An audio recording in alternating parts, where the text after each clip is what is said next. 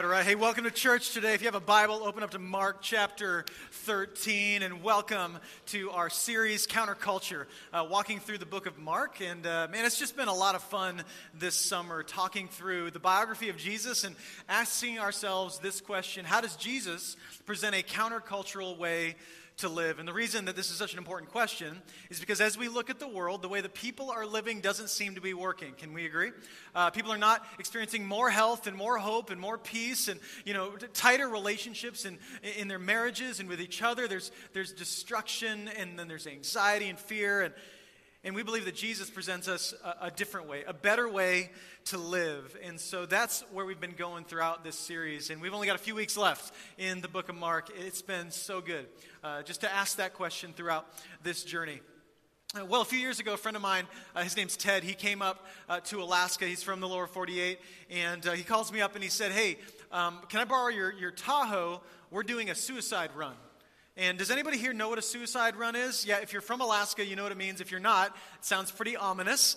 But a suicide run is when you come to Alaska or maybe you leave uh, from this local community and you try to go catch all your fish and uh, go down to the Kenai or wherever they're running, and you try to get back home and take a shower and clean up in time for work the next day. It's a, it's a suicide run. It's a lot. And so him and a couple buddies were coming up. They're going to go down there, and it's going to be this big trip. And so they said, he said, "Can I borrow your Tahoe to head down to the Kenai. And, I, and if you know me, I'm pretty careful about who I loan my cars to. You know, I'm a little, I'm kind of a car guy, kind of a clean freak with my vehicles, but I thought, you know, I can trust Ted. He's, he's a trustworthy guy. So they go down to the Kenai. They fish all day long. They catch their limit. They've been flying since like the day before and traveling for over 24 hours. And finally, they are done. And they, they decide to drive back into Soldotna. They're going to camp for the night and then come on back home. And so as they're driving, you know, they're worn out.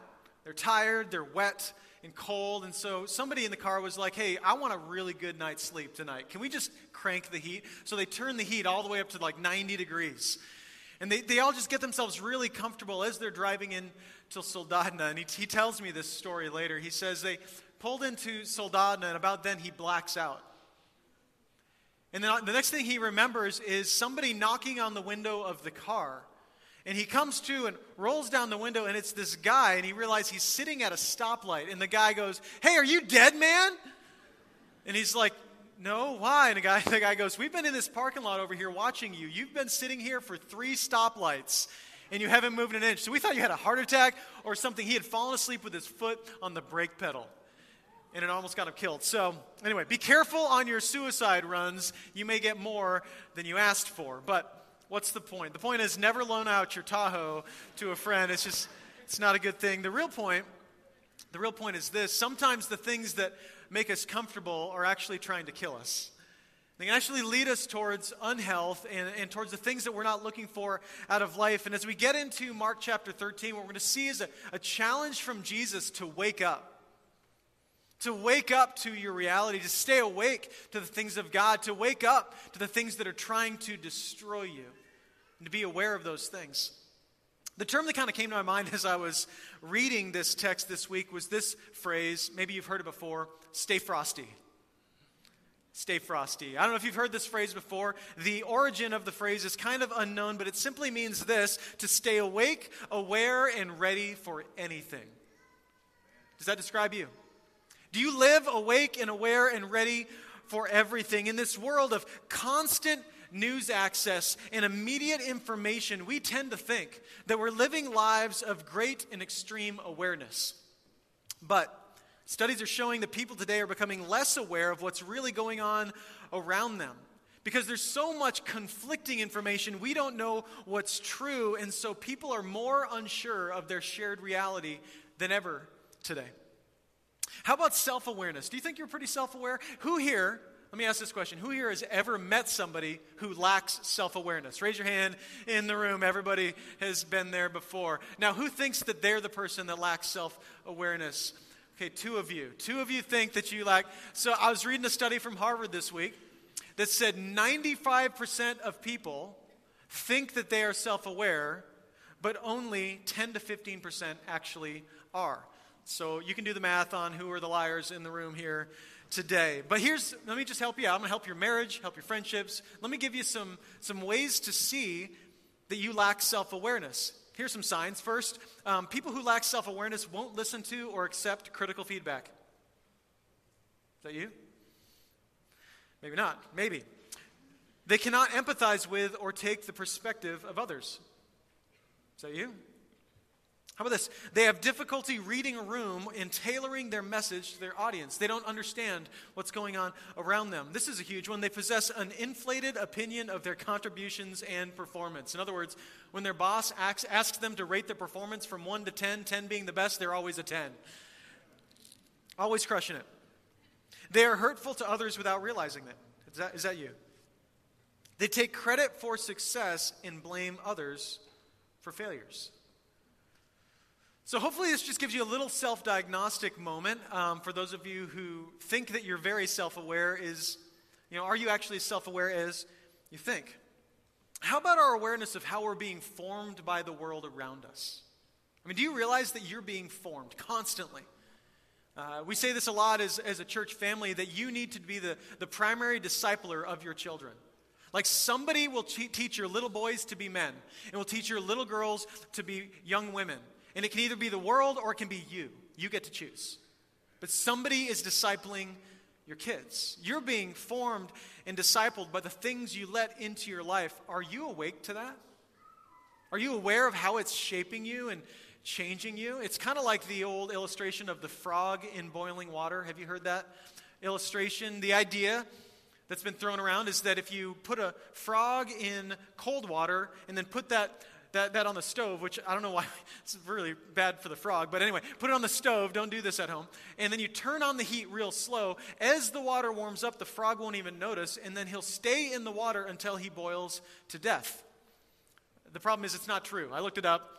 I watched a whole video. This is what happens when I'm doing sermon prep. It's just like tangent. And so I watched this whole video, and it's like, no, the frogs, they, as soon as it get, gets warm, what do they do? They jump out. That's what they do. They're smart enough to do that. What's the point? Uh, the point is sometimes frogs are smarter than humans. We don't, we don't know when the heat's been turned on, when we're actually being destroyed by the things that are, that are in our lives. We tend to just kind of stay in those, in those things way too long and then end up affecting us. How about being aware of what's to come? Are you aware of the future that's to come? Now, if you're not a Christian, you'd say, well, it's all speculation. We don't know what's to come. But if you're a Christian, you do have a belief about what's to come. We have a theology of the future that, that Jesus is returning to establish his kingdom on earth as it is in heaven, to build a, a new earth and a new heaven that will come together total peace, total joy, total harmony, and only those who are part of God's family will be part of it. So, this is what we believe about eternity, but everybody in the world seems to have some view of what doomsday looks like or what the end looks like, right? People have all kinds of thoughts about what's going to end the world. Some people think it's going to be some kind of environmental catastrophe, right? Or it's going to be a meteor that's going to hit the earth, right? There are all kinds of movies like that. Uh, right now, everybody is concerned about AI nuking the world, right? Is that what's going to end it? Or uh, even more recently, is it going to be aliens? Is it going to be aliens that take over the world? Lots of conversations about that. But everybody seems to have an idea about what's to come. But are you actually aware? Of what the Bible says the end is going to look like, and are you aligning your life to that end? So, when it comes to all that's happening in the world, there are a couple ways that we react to these things. And, the first way of reacting, I would call this person the paranoid person. And uh, in fact, this song had a lyric that spoke to this. It says, Paranoia strikes deep. And, that song was written back in the 60s, but as I'm listening to it today, I'm like, that could have been written in 2023, right? I mean, paranoid people, people like all this stuff going on, people are just freaking out, losing their minds. I think that looks a lot like today, but maybe you're the paranoid person. Maybe you're living in constant fear. And that's how you are trying to, to work through the insanity of the world that you live in. The other reaction that I see for a lot of people that we're going to spend time on today is the passive. You've got the paranoid who are freaking out, thinking everything's trying to kill them. Then you've got the passive people who are just completely unaware of what's happening, uh, happening around them. And I see this a lot, right? I see this a lot in our community. I see passive parents who are letting social media disciple their children, right? And giving their phones to their kids way too young. And we can have conversations about that, but just be careful with technology because, man, somebody wants to get something from your children. And so be aware of that reality. We've got passive teenagers who are becoming adults and their number one dream for a career is to become like an Instagram influencer, right? Or I want to be a YouTube star. These are a couple of the, the top answers that teenagers give to what career they want. And what's in many of their minds is how can I get a job where I get to work the least? It's, it, it's, a, it's a product of passivity. Like, I, I just don't want to work. And I always tell you guys this hey, in heaven, you're going to get a job, whether you like it or not. The Bible's very clear. Like, you're going to work in heaven and you're going to love it. So you better start loving work today. So, anyway, that's a whole nother sermon. But, man, women in the room, passive women who are stepping into relationships with unhealthy people because you're lonely. And you're just accepting, oh, he's interested. Well, maybe he's terrible for you, right? We've got men in the room who are struggling. You're feeling passive about how to, how to lead your family, right? How, how to manage everything that God designed you for as a man. And so a lot of men today struggling with passivity. In fact, we're so, I'm so convicted about this for our church and for our community. Um, we're launching something this fall called Forged Men's Rally Night. And we're going to get men in our community together every single month in this room to grow, to challenge each other, and to, and to lift each other up. I, I think it's going to be really exciting. So there'll be more information to come on that. But there's just a struggle with passivity amongst all of us right now. And this song actually had a bit of a word for passive people. And here was the word it said this it says, Stop, hey, what's that sound? Everybody look what's going down. Once in a while, God is gracious enough to stop us in our tracks. Have you had a moment like that? Can you think of a time in your life where God was loving enough to you to stop you from destroying yourself, to stop you from going down a road that led to destruction? And, and, so that's the challenge. I just want to I want to push you on this today because I think we have a lot of people, and, you're in this room today, and you're listening to the sermon, and you're going to hear the word of God, and you're going to go back to life tomorrow, and you're going to do exactly what you did ne- last week. And, and you're going to miss out on everything that God has for you. Back to Mark uh, chapter 13, some context for this. Jesus is walking with his disciples through Jerusalem. And uh, Jerusalem was an amazing city. I don't know if you've ever been there. I've, I've been able to travel to Jerusalem before, and it's an incredible place to see. Now, what we see today is different than what they saw then, but still very impressive. And as the disciples are going down the road, they're looking at all these buildings and they're, they're like, man, look at this incredible temple. Look at these incredible buildings. Jesus, aren't you impressed by this? Aren't you impressed by our architecture and by what we've, what we've accomplished? And in their culture, buildings, and the way they were designed, they were meant to portray power and uh, God's favor. If you, these build, big buildings were a sign of God's favor on a city. But Jesus responds to them when they say, Jesus, aren't you impressed, right? Look at these amazing buildings. Look at this temple. Jesus says this in Mark 13, 2. Jesus replied, Yes, look at these great buildings, but they will be completely demolished not one stone will be left on top of another. I literally laughed out loud when I read this this week. I'm just in the moment, right? The disciples are like, Jesus, look at this. And he's like, Yeah, it's all going to be destroyed, right? It'd be like if one of my kids came up and said, Daddy, look at the picture I drew. And I was like, It's going to burn, right? It's just, it's just going to burn. That's kind of what it feels like in this moment, right? They're saying, Jesus, look at how far we've come. And I wonder for you, what do you use as a representation of your own progress in life? What is it that you bring before Jesus and you go, Jesus, look at, look at how far I've come. Look at, look at what I've accomplished. And Jesus is like, You're missing it. You're missing the point. I mean, we've done a lot as a society, as people, right? Have you been to like DC or New York City? It's incredible to walk down these streets and just to see these buildings and, and you just you start to, to think about the impressive nature of humanity, right? Like we really do bear the image of a highly creative God, an infinitely creative God. And so we create amazing things. I mean, I was watching a video this week of a, a, robot doing brain surgery. That's pretty wild. We have robots that do brain surgery. We've built churches, big buildings. We gather crowds of people. How easy would it be for us to go, hey, Jesus, look at ACF here today? Look at the crowd of people. Look at what we've done. Aren't you impressed? Aren't you so impressed with us? We've built so many different things. Many of you built businesses and careers.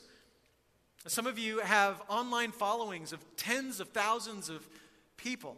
Like, what is it that you use as a representation of your own personal progress. For the disciples, it was this temple. They were like, oh, look at, look at what we've done, Jesus. And they don't realize this, but Jesus is going to tell them at some point, hey, these temples are going to go away. These, these temp- I'm actually creating a new temple, not one made of brick and mortar, but one made of flesh and bone, that you will become the temple of the living God, growing throughout the world, giving glory to me and not yourself. Everything's changing. Like the, the, the way you measure progress will be flipped completely upside down in the kingdom of God. The people that God is like, oh, that person is getting it with life right now, like might be completely different than you, who you think it is. Jesus measures things differently. And uh, I don't know if you know this. I want to tell you today because I love you. There's a test that's coming. Well, don't we love tests? Don't we love tests? There's a test that's coming for all of us. 1 Corinthians 3:13 says, "But on the judgment day, fire will reveal what kind of work each builder has done. The fire will show if a person's work has any value." So there's this refining fire that's coming. And there's a day of judgment that's coming, and, and, and we're going to bring everything we've done before God, all of our resume before God, all of our accomplishments, and the refining fire of God will burn up everything but what's invested into His kingdom. You can build your kingdom, it's going to burn up if it's not investing in God's kingdom. I think about this as, as a pastor. That at some point, God's going to, I'm going to stand before God, and He's going to measure ACF Church. And He's going to go, hey, Brian, this, you thought you were crushing it. Actually, you were not crushing it. Uh, it looked really, it impressed people, but it didn't impress me. Which should be how we value things, right? Like, does it impress God? What we're doing with our lives.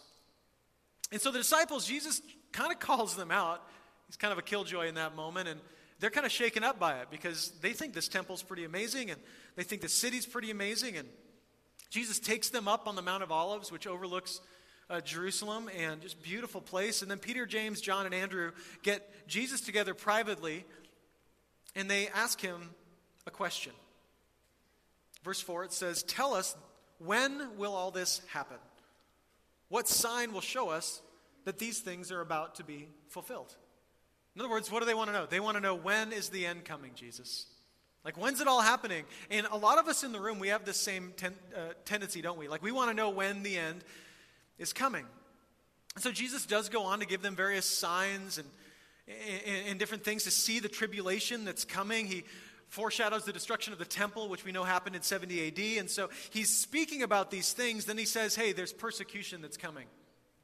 Which, can I just tell you, ACF Church, it is not going to get easier to become a Christian in the next 10 years.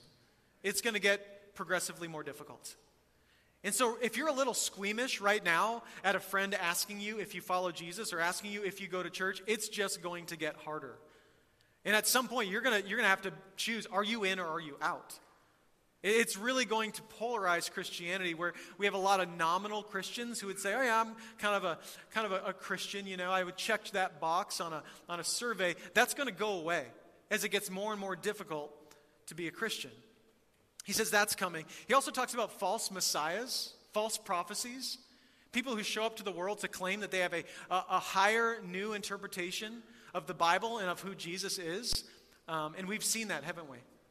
We've seen that. Uh, people who use Jesus as a segue into what they believe to be true. And I just want to tell you, friends, Jesus is never a segue to anything, He's the center of all things. He is God of the universe. And if anybody tries to, tries to tell you something different than that, they are leading you to a false version of Jesus. And I just, you, you need to be awake to this. You need to be aware of this because whether, whether it's happened yet or it will happen, somebody at some point is going to come knocking on your door and you're going to open it, and they're going to present to you a non biblical version of the Messiah. And we see this today. We see a lot of people with different versions of Jesus. We see the Jehovah's Witnesses, we see the Seventh day Adventists, we see the Mormons, we see the Christian scientists. All of these are different views of Jesus, false views, non biblical views of the Messiah. And they would say, okay, I, have got a new revelation. And we would say, no, the only revelation is that of the Word of God that of the Bible. And so you got to be aware to this or you're going to be drawn in by it. You gotta, you gotta, you got to be able to be be aware of these things and asking really good questions. I hope even today as I'm up here speaking, God help us if I'm the only uh, only uh, biblical worldview that you get in a week. Like Like, God help you because you need to read your Bible, friends. Like, go home, and if I say something, you're like, I don't know if that's true. Awesome. Go figure it out. This is why when we talk about getting in small groups, we'll, we'll talk about this at the end of the end of the service today. This is so for your life. This is so for you. This isn't about us building a large group of, of people in small groups. Like, I'm in one. I, I, I got a community. I just want one for you. Because a lot of the craziest stuff that's come out of the Bible, uh, it, it's happened because somebody sat alone and tried to figure out what the Bible said. And the Bible was never meant to be read on your own. Do you know this? Like, like, it wasn't until Gutenberg invented the printing press that we all got like our own personal Bibles. I mean, there was so much more that was done orally and through community. And so we need community to understand this stuff well. Like, you're going to get wacky. If you go out to the woods of Alaska, just you and a Bible, and try to come up with a new revelation of the Word of God, I'm just telling you, some strange stuff's going to happen. We need people to challenge us and to push us in community. He goes on in, uh, verse 32. Jesus says, But concerning that day or hour, no one knows. Not even the angels in heaven nor the Son, but only the Father. And then he says this Be on guard, keep awake, for you do not know when that time will come. Jesus is warning them, and he's warning you today, and he's warning me. You better be on guard. You better be awake because because the master's coming but you don't know when it's coming. It's like Jesus is kind of down on them trying to figure out the date and time, isn't it? It's like he's not too excited about giving them the answer to this, and he even says, well, he doesn't even know the answer to when that day and time is coming. Have you ever asked the question, when is this due? Like in school or project at work? When you ask, when is it due, what are you really asking? You're asking, how long can I procrastinate so that I can still get the job done to make you happy? You're not asking when is this due so that you can get to it as quickly as possible. Nobody does that. But that's what we tend to do. We want to know when the master's coming back so that we can procrastinate as long as possible to get involved. And, and, I'll tell you, like, over the years, there have been a lot of Christians and a lot of churches who have tried to figure out when Jesus is coming back, um, have prided themselves on that and said, okay, we did the math, right? We laid this prophecy on top of this prophecy and, and these numbers on these numbers, and we figured out when Jesus is coming back. To this day, guess what? They've all been wrong, every one of them. And if anybody ever tells you that they figured out when Jesus is coming back, what they're saying is that they're smarter than Jesus. Because even Jesus doesn't know when this is happening, right? do you guys remember Y2K? Who's around for Y2K? That's crazy, right? Everybody downloading these programs on their computers because the hard drives were all going to get fried. And I don't know, we had like 50 gallons of rice in our basement. I don't know if you guys did this. Like, all, hoarding water. Oh, man. If you were part of that crowd that was like, Jesus is coming back on the new year of Y2K, wasn't New Year's Eve really awkward? Wasn't it awkward? Like, if that was you, and like, I mean, midnight struck, and you're like, we're going to go to be with. Nope, still here. Right? You're like, dang, I didn't even pay my power bill. I was just like, I was thinking we're, we're done, right? I'm going to go off and pay my mortgage. And man, we got to know that the, the, the end is coming. It's imminent, but we don't know when it's coming. But we need to live like that. And then Jesus goes on to give them a little bit of a word picture uh, to help them. He says this It is like a man going on a journey when he leaves home and puts his servants in charge, each with his work, and commands the doorkeeper to stay awake. Therefore, stay awake. For you do not know when the master of the house will come, in the evening or at midnight, or when the rooster crows or in the morning, lest he come suddenly and find you asleep. And what I say to you, I say to all stay awake. Stay awake. So, kind of interesting imagery that he's using here. So, in Roman society, uh, it wasn't uncommon for you to have a fence or a large wall around your home to protect you from people who were coming in to steal your stuff, right? And so at, times you'd have, you'd have people that were on watches. In fact, in Roman culture, there were, there were four different watches, and different people would trade off with each watch. And he describes somebody who's been told not to watch for one of those sessions, but to watch all day long. Can you imagine? Like no breaks. He's saying, keep watch all the time, even when you're tired. Even when you want to, want to break, I want you to stay awake and keep watch. And he talks about this person, the master, coming in the evening or at midnight. This would have been some, they would, they would have been a little confused by this because people didn't travel in the evening or at night. It was dangerous to travel at night, right? They didn't have lights to see the enemy coming. And so the odds of somebody showing up at, up at night would have been really, really low. But that's the point. Jesus is telling them even when you think it's least likely for Jesus to show up, you need to be awake. You need to, be, you need to keep watch. And then he goes, he says this, he says, lest he comes suddenly and finds you asleep. That'd be shocking, right? Like, who wants to be sleeping when the master shows up? I'm not going to ask for show of hands, but has anybody ever fallen asleep while they were at work? I'll, so I'll, I'll, be the first. I, I did this once. I was 16. I was working at a car wash in Cheyenne, Wyoming. And uh, it had snowed the night before, so I showed up, and there's nobody getting their car washed in the middle of a snowstorm. And so I'm sitting there in the office. It's nice and warm. Once again, something about just getting warm it puts you to sleep. So it's nice and warm in the office. Uh, I'd brought in like a little TV. This is how good of a worker I was. I had a TV at the office, and so I had my feet up, and I passed out for like six hours. And I kid you not, I hear ding, ding, ding, and I look over. Guess who it is? my boss shows up. So I found a new job the next day, and uh, literally this, this, this really happened. So this is what he's talking about. Is like the master's coming home. Are you ready for that? Like if he if he's coming home, like let's assume it's it's in minutes. Are you ready for that? Lest you be asleep when the master comes back. Now, what does sleeping look like for you right now? Let, let, let's say that this message is for you. Let's say you showed up here today, and, and, and this, is, this is a miraculous, ordained by God moment that's happening right now, that you are at church today because this is a message for you. Let's say that's the case. And God wants to wake you up. I want to ask you, what does this look like in your life? What does it look like to wake up? Where are you sleeping? Maybe for you, it's that you have been deceived. That you're getting theology from Instagram and from Twitter and or whatever it's called now. You're getting it from other people and and you're not actually digging into the Word of God, and you're actually, you're actually moving farther and farther away from an understanding of the real Jesus. You need to wake up to that reality. You've been deceived. Maybe you've been deceived by your own desires. The Bible talks about that reality that we will be deceived by our own desires. If we want something bad enough, we will convince ourselves that it's right and be deceived. Maybe you've been tempted for you, sleeping looks like I'm just going to wander into this temptation over and over again. I've just given up on fighting it. So you've just kind of fallen asleep and said, This will always be part of my life.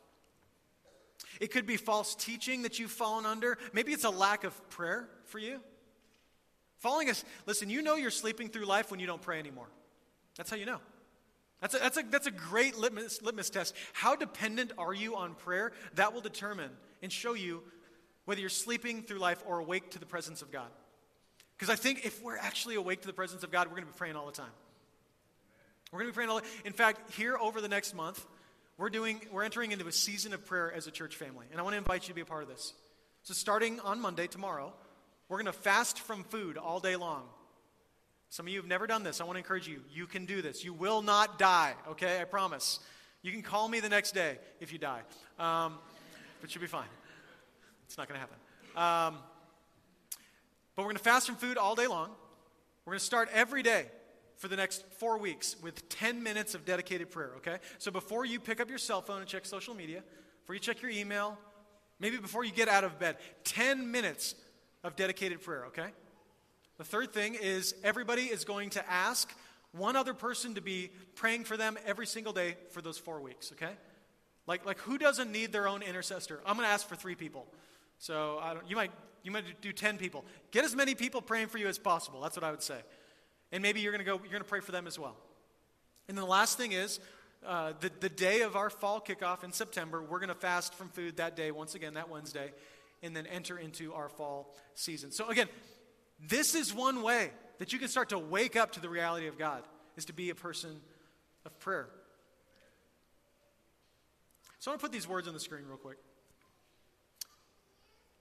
And I want us to read these words. Ready? One, two, three. Watch out. That's super weak. But that's my point. This is how we tend to feel about these words. But this is what Jesus is saying. He's saying, watch out. Now, I want to do that again, but uh, as, you, as we say these words together again, here's what I want you to imagine. I want you to imagine that your best friend is walking down the street with their cell phone and they're you know, texting or whatever. And you just happen to be driving by with your window open and you notice that they're about to step up in front of an Anchorage City snowplow into the street. And they're texting. And as you're driving by, you say these words three, two, one. Watch out! That's much better. Are you awake now? This is, this is the intensity of this. And all week long, as I've been praying for you, um, I feel like there's some people in the room that you need to hear this today. Watch out. There's something trying to destroy you right now. There's something trying to take your life from you, to make you comfortable, to just put you to sleep, to keep you from the high call that God has on your life. Watch out. I think the marriages in this room. There's a lot of marriages struggling right now. I mean, it's hard. it is hard to be married, right? God puts you with this other human being, and, you know, opposites attract, and, and you know, the sparks fly, and all of a sudden there's tension and challenges, and man, you learn a lot about yourself when you get married. Then you learn more about yourself when you have kids, right? And at some point you go, I never even knew myself. You know? I've shared pretty openly here. Uh, five years ago, my wife and I, we had the hardest season of our marriage. And uh, it's, it's funny how people neutralize these things because I'm a pastor. Um, it was pretty much as bad as you can imagine. Uh, we talked about things that I never thought we would talk about. You know, before this point, for the first 15 years of our marriage, uh, when people talked about divorce, we were like, that's other people. That's the people we counsel. That's the people we work with. That's not us. That's somebody else's problem. All of a sudden, it became our problem. And things found their way into our house that we never thought would find their way into our house. And luckily, at that point, we had community around us, people that loved us, that were willing to walk with us on that journey. We uh, checked ourselves into counseling and had people of great wisdom speaking into our lives. And, and uh, we're, today, I'll tell you what, we are happier and healthier than we've ever been because we've done the hard work. And uh, yeah, praise God. Um, and I'm just telling you, like, I was thinking about the things that led to that moment, just the character issues in my own heart, in my own life. And I would have loved for somebody to, to have said, hey, Brian, watch out. Like, watch out. So, so here's what that means. Since I didn't hear that, Either my friends didn't see it and I wasn't in tight enough community and I wasn't honest with them enough for them to see it, or nobody loved me enough to tell me to watch out. So let me be the one that loves you enough to say, watch out. There are things that are trying to destroy you right now. There are things that have been part of your life forever. Some of you today, like when it comes to your, your sexual life, like there's things that are feeding their way into your life that they're trying to destroy you. And, you know, it's that porn, porn addiction that you've got. And late at night, man, you're, you're falling into this habit, and it's, and it's hurting your marriage, and it's hurting your friendships, and it's hurting your, the way you see yourself, and you're caught up in shame, and it's stealing more from you than you imagine. It's the pills that you're reaching for. It's the, it's the substance that's kind of soothing your life. And I just want you to hear it from me. Watch out. There's something that wants to steal your life from you. Maybe you're here today and, yeah, you're dating somebody. I always talk to the singles, and I know I'm old school, but I'm telling you what, like if you're sleeping with the person that you're dating, you're not practicing for marriage, you're practicing for divorce. Like you think that you're getting ready, you're like, oh, we're test driving the car. No, if you can't exercise self control in your sexuality when you're dating, what makes you think that you're going to when you're married? And, and that's probably a dad saying amen, right? Like, again, th- this, is, this, is, this is the reality. And I just want you to know when somebody says, watch out, I've done this my whole life. People who loved me and cared for me have said, Watch out. And I've always kind of thought, Yeah, but you don't get it. Yeah, you don't get it. And I just, I, want, I want you to know that, like, the people who love you enough to say, Watch out, I, I want you to consider what they have to say before you write it off. If your spouse is saying, Honey, we should get some counseling, don't harden your heart to counseling. That, that, that husband or that wife is saying, Hey, we need to watch out. Something's coming. Right? If somebody's talking to you and say, hey, bro, you're isolated, you're, getting, you're in a bad place, you need to come to our small group. Like, I, I'm worried about you, I care about you. Watch out. Listen to them. There's a chance that they see something that you don't see. And years from now, and it's only on the other side, it's hindsight is 2020, you're going to look back and go, I wish I would have watched out. I wish I would have been aware. Would have, co- would have cost me a lot less. And I want you to know this too watching out isn't just about the bad things, it's also about the good things. God's inviting you into his story. He's inviting you into this, this amazing, beautiful story of redemption in the world, and he wants you to be a part of it. How awesome is that? So, our life isn't just about avoiding the bad things. In fact, you will never avoid the bad things if you don't pursue the good things. You need to know what you're after in life. And if it's after, as, as Pastor Cody shared, if it's after God's kingdom first, all of these other things will be added unto you. And so here's my question for you today Have you been waiting for Jesus, or have you been watching for Jesus? Have you just been waiting for Jesus to wake you up out of your slumber? I just want you to know that's a dangerous game of chicken. Anybody ever played chicken? It's not a good game. Where you go, I'm just going to keep doing what I'm doing until God just like shocks me into this reality. Don't wait for that. I'm here. You can do this today. You can wake up today to the presence of God in your life. You can watch out right now.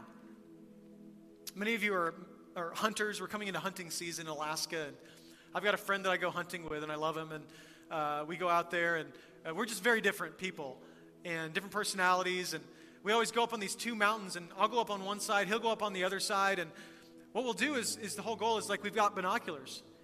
And my job is to watch his mountain, and his job is to watch my mountain.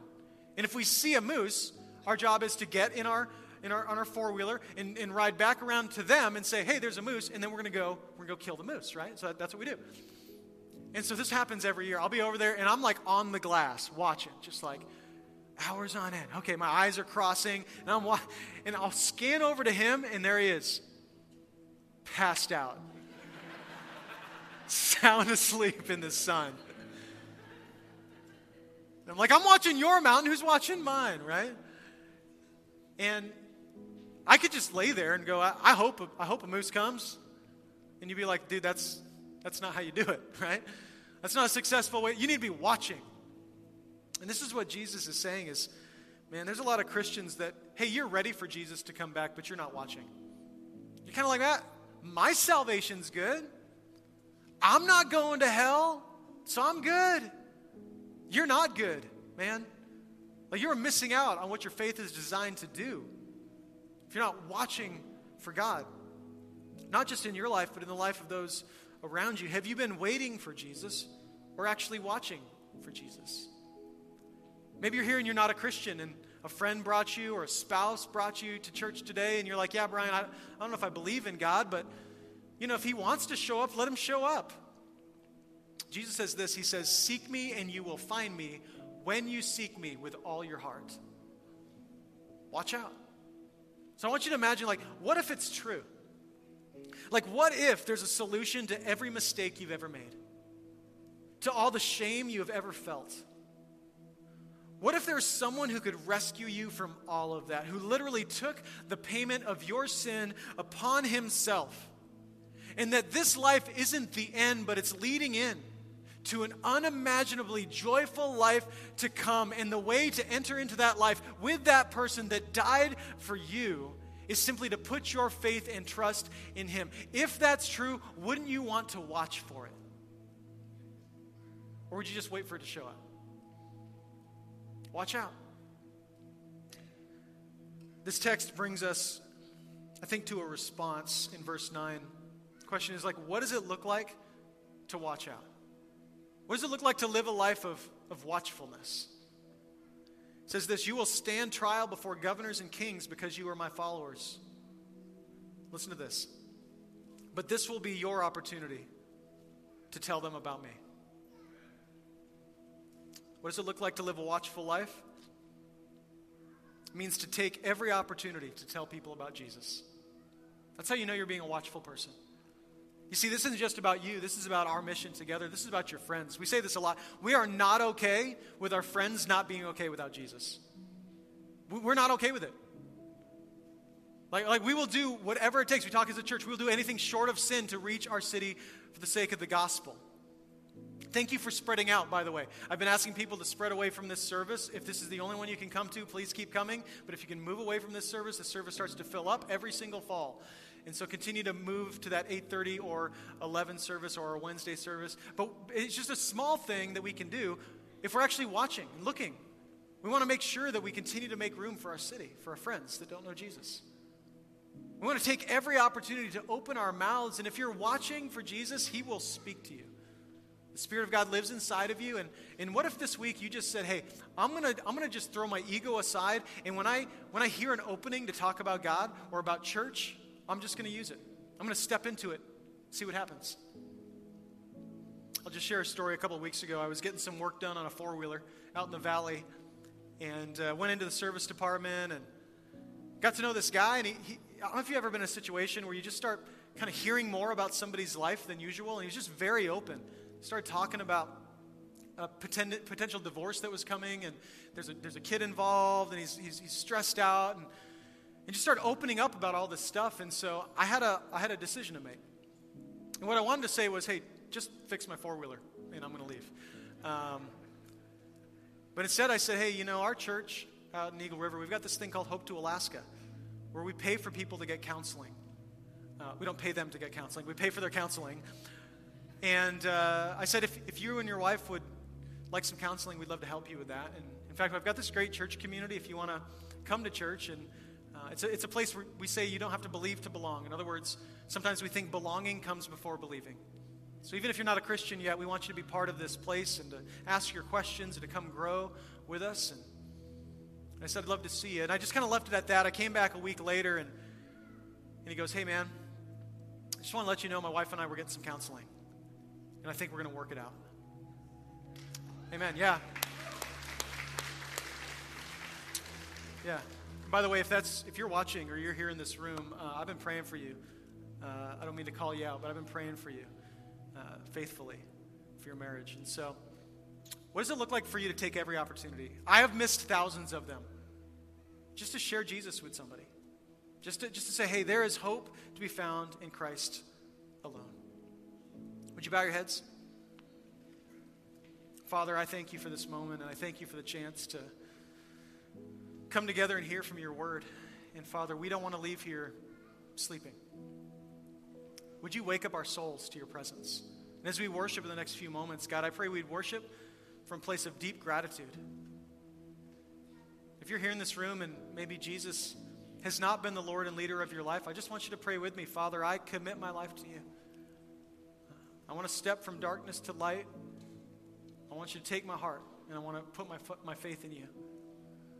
I pray you'd make me alive in you and heal me and trust that your grace is enough for my weakness. And God, together today, we're thankful for the cross. We're thankful for the price that's been paid. God, wake us up to the reality of your presence and send us out. Once again, as missionaries into the world, we pray in Jesus' name. Amen. Amen. Love you guys.